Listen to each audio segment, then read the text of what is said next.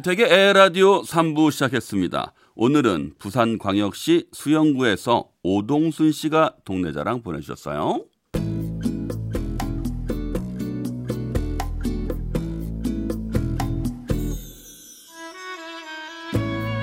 제가 살고 있는 곳 수영구 남천동은요. 요즘 젊은 사람들이 자주 찾아오는 명소로 떠오르는 중이에요. 아파트 단지와 골목 주택가를 중심으로 학원들이 들어서면서 학원과 스케치를 소화하던 학생들이 밥 대신 빵으로 허기를 달랬거든요.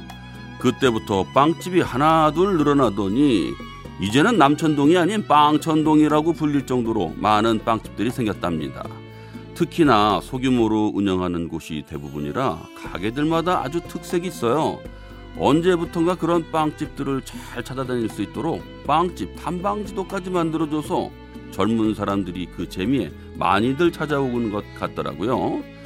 듣자니 서울보다 빵 가격도 저렴하다고 하네요. 오랜 시간 주민들과 함께한 토박이 빵집부터 맛과 개성을 앞세운 트렌디한 빵집까지 골목골목 빵 굽는 냄새를 즐길 수 있는 남천동 택디도 한번 놀러 오시겠어? 네, 제가 실제로 궁금해서 찾아보니까요. 남천동에 빵집 투어하러 가는 사람들이 정말 많더라고요. 가게마다 잘 팔리는 빵도 다르고 골목골목 빵 굽는 냄새가 난다니까요. 당장이라도 찾아가고 싶은데요. 근데 이제 한번 이제 찾아가서 멀리서 찾아가는 분들은 빵집을 고루 다니면서 맛을 보실 텐데 빵천동에서 배가 빵빵해지겠습니다. 네. 오늘 동네 자랑해 주신 오동순 씨께는 에라디오에서만 받아볼 수 있는 행운의 선물 보내드리겠습니다. 청취자 여러분도요 살고 있는 동네 소식 또는 고향 자랑 많이 보내주세요. 제가 전국 방방곡곡 열심히 소개해드릴게요. 노래 듣겠습니다. AOA의 날 보러 와요.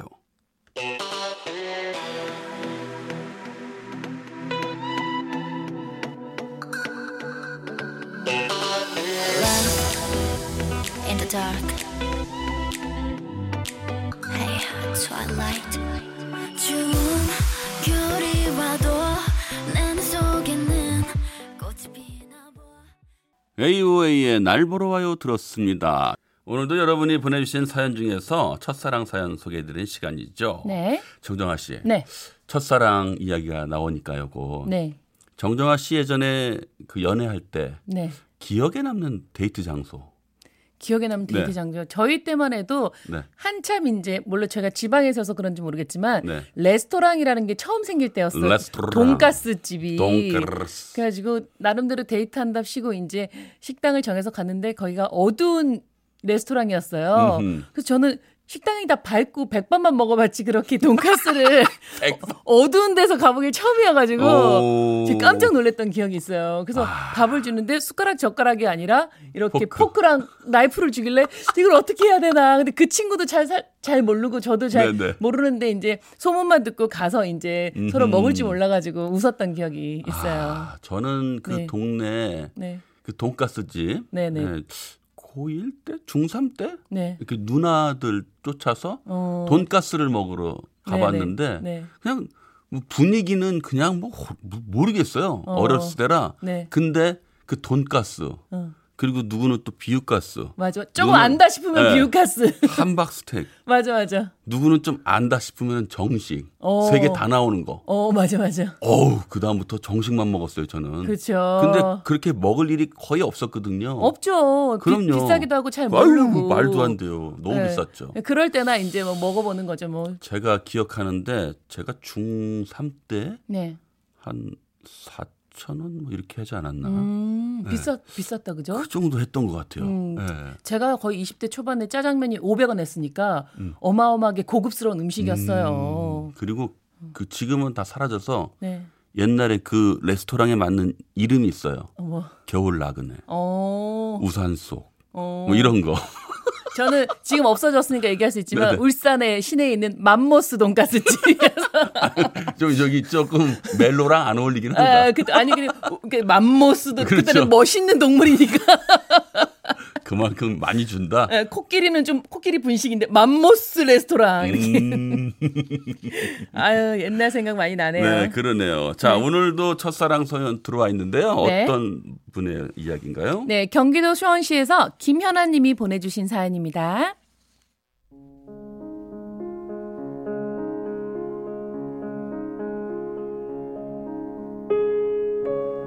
20여 년 전, 그때 저는 대학 입학을 앞두고 신나게 놀고만 있었습니다. 썩 좋은 대학은 아니지만 대학생이 된다는 설렘에 하루가 멀다 하고 친구들을 만나서 놀았죠. 그날은 어느 토요일 오후였는데요. 부모님은 일이 있어서 모두 할머니 댁으로 가셨고 저 혼자 집에 있었습니다. 집 전화가 울리길래 전화를 받았는데요. 여보세요? 여보세요? 혹시 김연아 씨 계신가요? 김연아요? 어, 제가 김연아인데요. 누구세요? 어, 그럼 박상진 씨라고 아세요? 음, 어, 알죠. 저희 교회 같이 다니는 오빠인데. 근데 전화 건 분은 누구세요? 아, 사실은 제가 박상진 씨라는 분의 수첩을 주었어요. 별건 없고 뒷장을 보니까 전화번호가 쭉 적혀 있는데 김연아 씨 이름이 너무 예뻐서 전화해봤습니다. 네? 뭐라고요? 수첩을 보고 제 이름이 예뻐서 전화했다는 남자. 화를 내고 끊었어야 했는데 왜 그랬을까요? 심심하기도 했고 왠지 묘한 호기심이 생겼습니다. 아, 좀 당황스럽네요. 황당하죠? 저도 그래요. 근데 살면서 이런 재미도 좀 있어야죠. 전 대학교 1학년인데 그쪽은요? 아, 저요? 전 예비 대학생이에요. 오 좋으시겠다. 우리 이것도 인연인데 한번 만날래요? 만나자고요? 아, 됐어요. 저는 화가 난 척 전화를 끊어버렸습니다. 전화를 끊고 나니 후회가 되기 시작했어요. 전화를 걸어온 그 남자는 누군지, 어디에 사는지 좀 더 얘기를 해볼 걸 하는 마음이 들었죠. 하지만 후회도 이미 늦은 일. 그렇게 아쉬운 마음으로 밤을 보냈는데요. 그 다음 날. 여보세요? 어제 수첩 주운 사람 수주사입니다. 어, 어, 또 웬일이세요? 어, 저 안 궁금하셨어요? 안 궁금했는데요. 서운하네요. 전 엄청 궁금했는데 그러지 말고 내일 오후에 만나요. 해화동에 있는 큰 빵집 있죠? 그 앞으로 나오세요. 전 청바지에 가죽 점퍼를 입고 나가 있겠습니다. 어, 아, 기다리지 마세요. 저 안 나갈지도 몰라요. 그러지 말고 나와요. 기다릴게요. 수 주 사. 그렇게 전화를 끊고 제 마음은 싱숭생숭해졌습니다. 만나러 갈까 말까 몇 번씩 마음이 바뀌었죠. 그리고 다음 날 전 일단 약속 장소인 빵집에 좀 일찍 나갔습니다. 잠시 후 청바지에 가죽 점퍼를 입은 전화 속의 남자라 보이는 남자가 걸어오는 게 보였습니다. 전 두근거리는 마음으로 지켜봤지만 남자는 꽤 괜찮아 보였어요. 나갈까? 아, 말까? 아는 척을 할까? 아, 말까? 계속 망설였지만 결국 전 나가지 않았고 약속 시간이 돼도 제가 나타나지 않자 남자는 어디론가 가버리더라고요. 전 터덜터덜 집으로 돌아왔고 다시 그 남자의 전화를 기다렸습니다. 하지만 전화는 오지 않았고 일주일이 지난 어느 날이었어요. 여보세요? 접니다. 수주사. 아, 네, 수주사님. 왜 안 나오셨어요? 아, 그게 그냥 좀 그래서요. 아, 그냥 뭐가요? 전화 안 하려다가 이유라도 듣고 싶어서 전화한 거예요. 아, 음, 그냥 좀 망설였어요. 어, 저 괜찮으면 이번 주말에 다시 만날 수 있을까요? 이번엔 꼭 나갈게요. 이번 주말에요? 이번 주 토요일 오후에 똑같은 해화동 그 빵집에서 그 빵집 앞에서 기다릴게요. 전 검은색 치마에 빨간 코트 입고 나갈게요. 전화를 끊고 나니 가슴이 더 두근두근하기 시작했습니다. 아무것도 모르는 사람과 이렇게 전화를 하고 약속을 하고 설렌다는 게 조금은 이상하기도 했지만 전 정말 잘해볼 마음으로 약속 장소에 나갔고 검은 치마에 빨간색 코트를 입고 기다렸습니다. 그런데 약속 시간이 돼도 남자는 보이질 않았고 찬바람을 맞으며 한 시간을 기다렸지만 그 남자는 오지 않았습니다. 왜 안 오지? 약속을 잊었나?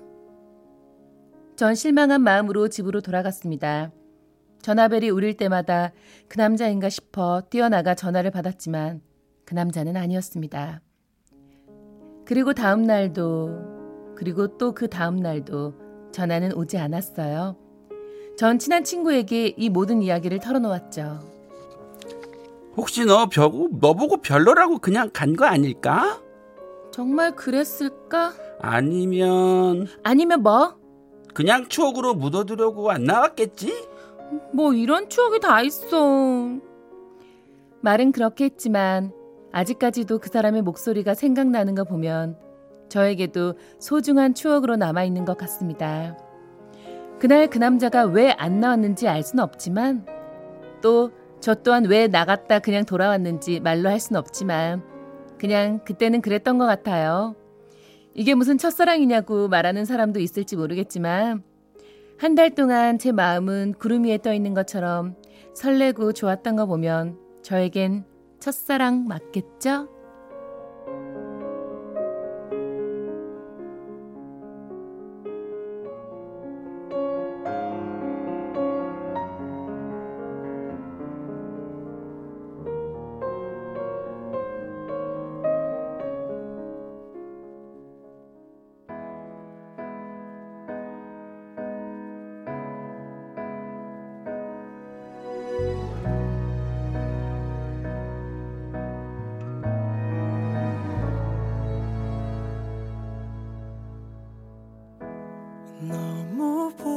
싶어서 가만히 너를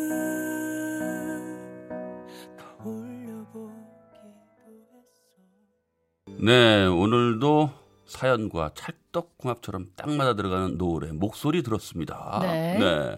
8912님이 오늘 네. 첫사랑은 잡으려면 달아나는 자풀의 씨 같아서 더욱 아련하고 아름답네요. 어, 진짜. 네. 어. 정아 씨는 어땠어요? 오늘 첫사랑 얘기. 아니, 그러니까 저는 이렇게 네. 사연에서 결론은 뭐 지금은 아이 아빠예요. 뭐 이렇게 끝날 줄 알았는데 이게 이루어지지 않았잖아요. 어, 그렇죠. 그러니까 그 이루어지지 않은 더 궁금함을 이렇게 느끼는 약간 신비로운 존재 네. 그런 게 더 신기했고 사실 음. 요즘은 이런 사랑이나 이런 에피소드들이 나오기가 쉽지 않잖아요. 그럼요. 근데 저는 같은 남자 입장으로서 네. 수첩을 주었는데 이름이 예쁘다. 물론 예뻐요. 김현아. 그 당시 그죠? 이름 네. 예, 그래서 전화를 한다. 음. 그 수주사, 그 스님, 뭐 스님인가요? 수주사? 본인이 지어놓고 나 무슨 얘긴가 했네. 그 와중에 근데 또 참 대단하다고 생각했는데 생각해 보니까 네. 이런 생각이 들었어요. 무슨 어떤? 생각이냐면 네. 예전에는 이렇게 남녀가 만날 수 있는 어떠한 뭐라 그럴까요? 기회가 없어요. 기회 자체가 별로 없으니까 네, 네. 이름만 보고 빠져들 수도 있겠다. 그런 그렇죠. 용기가 날 수도 있겠다. 네. 예. 그래가지고 왜 그런 거 많았잖아요. 저희 뭐 중학교나 고등학교 졸업하면 뒤에 주소랑 이름 같은 거 전화번호 나오면은 저 폰팅 하실래요? 이러고 전화 많이 하고 했잖아요. 그랬죠. 어, 근데 이제 이름 보고 그런 것 같은데 네. 지금도 저희도 의문이긴 해요. 그 남자분은 네. 안 나오신 걸까요? 아니면 나왔지만 아는 척을 못 했던 걸까요? 아까 일침이 하나 있었습니다. 그 여자친구가 친구가 혹시 너 보고 별로라 생각해서 그냥 간 거 아닐까? 음. 요게 약간 복선이 좀 있어요. 그러니까 요게 저는 생각할 때 별로라는 게뭐 네. 이쁘고 안 이쁘고의 기준이 아니라 그렇죠. 또 각자가 생각하는 그. 이상형이 있잖아요. 네. 근데 어 내가 감당하기 너무 힘들 정도로 예쁘다일 수도 있고 네. 아니면 내 스타일이 아닐 수도 아닐 것 같기도 하고 근데 그 친구가 참 좋아요. 정확하게 네. 그냥 추억으로 묻어두려고 안 나왔겠지. 어, 성격, 성격 좋은. 친구. 어, 근데 추억으로 묻어두는 게 더 사실은 더 네. 오래 짠하게 와닿는 것 같긴 해요. 음, 근데 참 오랜만에 독특한 폰팅이었어요. 음, 네. 맞아. 주수사. 네. 저는 이런 거 좋아요. 저희 첫째 동생도 네. 채팅해서 결혼했거든요. 그래요. 인터넷 채팅해서 결혼하고 오. 저희 막내 동생은 부킹해서 결혼했거든요. 저는 행사장에서 헌팅해서 결혼했거든요. 다팅 돌림. 네, 저희 다 그렇게 해서 결혼을 한 삼형제이기 때문에 네. 저 이런 거 좋아합니다. 스릴 있는 거. 어, 네. 옛날에 이제 그렇게 나이트 클럽에서 이제 부킹을 해서 네. 결혼한 사람들은 네. 농담 삼아 이렇게 얘기했었어요. 어떻게요? 아 우리 강호동 씨가 소개시켜줬다고. 아, 이 나이트클럽에 뭐 아, 강호동, 아. 유재석 뭐 이런 거 많았잖아요. 어, 그러네요. 어. 웨이터 이름을 네네네. 어, 좋은 방법이네요. 괜찮다. 자 오늘 첫사랑 사연 보내주신 분께는요 네. 에라디오 행운의 선물 보내드릴게요. 자 여러분들 사연 많이 보내주세요. 어디로 보낼까요? 네, 여러분들 사연 보내주실 곳은요. 홈페이지 들어오셔서 어, 문자 남겨주셔도 좋고요. 문자는 샵 8001번, 짧은 문자는 50원, 긴 문자, 어, 사진 첨부는 100원의 정보 이용료가 부과되니까요. MBC 윤택의 에라디오 많이 많이 들어오세요. 네 고맙습니다. 오늘도 정정아 씨와 함께한 시간 즐거웠습니다. 네, 저도 즐거웠어요. 네, 고맙습니다. 안녕히 가세요. 안녕히 계세요.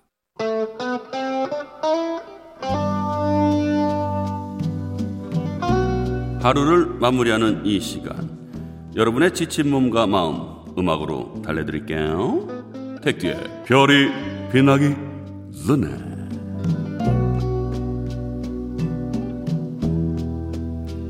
올 한 해 정신없이 보내느라 자주 못 봤던 얼굴들.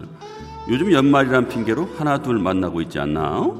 바쁘긴 해도 마음만큼은 풍성한 12월. 오늘도 풍성한 노래로 즐겁게 해드릴게요 택디의 별이 빛나기 전에 모자이크의 노래로 시작합니다. 김준범, 박문수, 백경수가 있는 3인조 그룹이었죠. 독특한 팀명만큼이나 독특한 분위기의 노래들이 많이 발표됐는데요. 오늘 들어볼 곡은 그들의 데뷔곡 너의 사고방식입니다.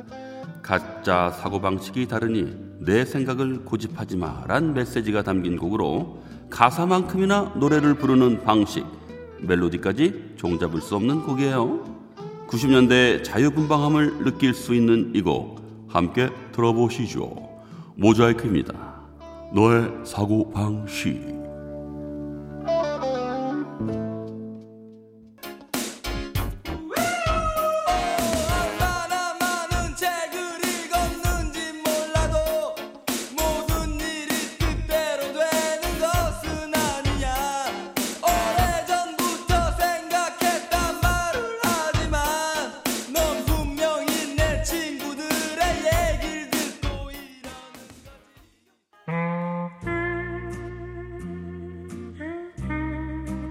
택디의 별이 빛나기 전에 다음으로 들을 곡은요 전주만 들어도 아 이 노래?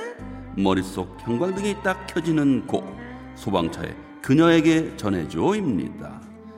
화려한 댄스 퍼포먼스를 노래와 함께 선보이던 그들. 그래서인지 노래의 인기와 함께 안무 또한 대히트였는데요 스탠드 마이크를 앞에 두고 절도 있게 춤을 추던 그 모습 생생하게 떠오르시죠? 바로 들려드릴게요. 소방차의 그녀에게 전해 주오.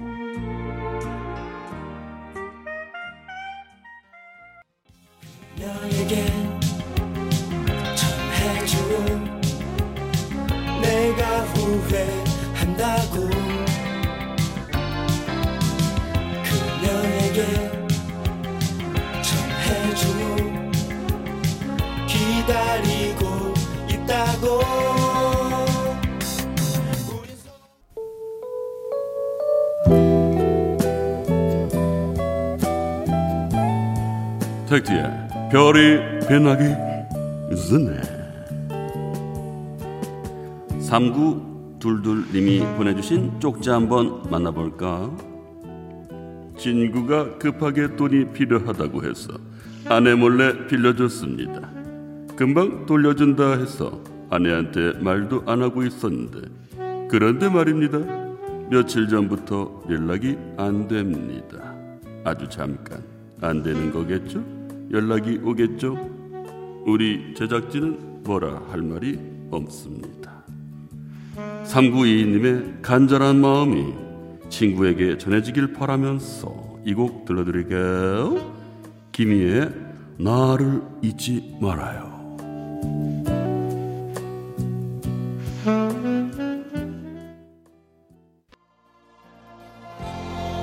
나를 잊지 말아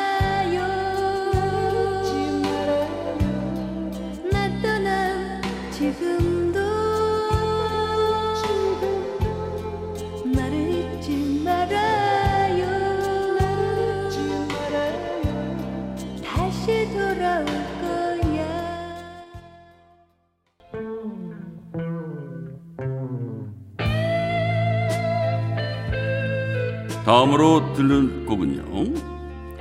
컬트의 너를 품에 안으면입니다. 노래가 시작된과 동시에 허스키한 목소리로 너를 품에 안으며 하고 외치는 이 곡. 사실 이 노래는 도입부가 다 했다라고 할 수도 있을 정도로 강렬한 인상을 남겼어. 사랑이 전부인 애절한 락 발라드 들으면서 발음 오늘 안 좋네요. 촉촉하게 감성 충전해 볼까? 컬트의 너를 봄에 안으며 별이 빛나기 전에는 여기서 마칠게요.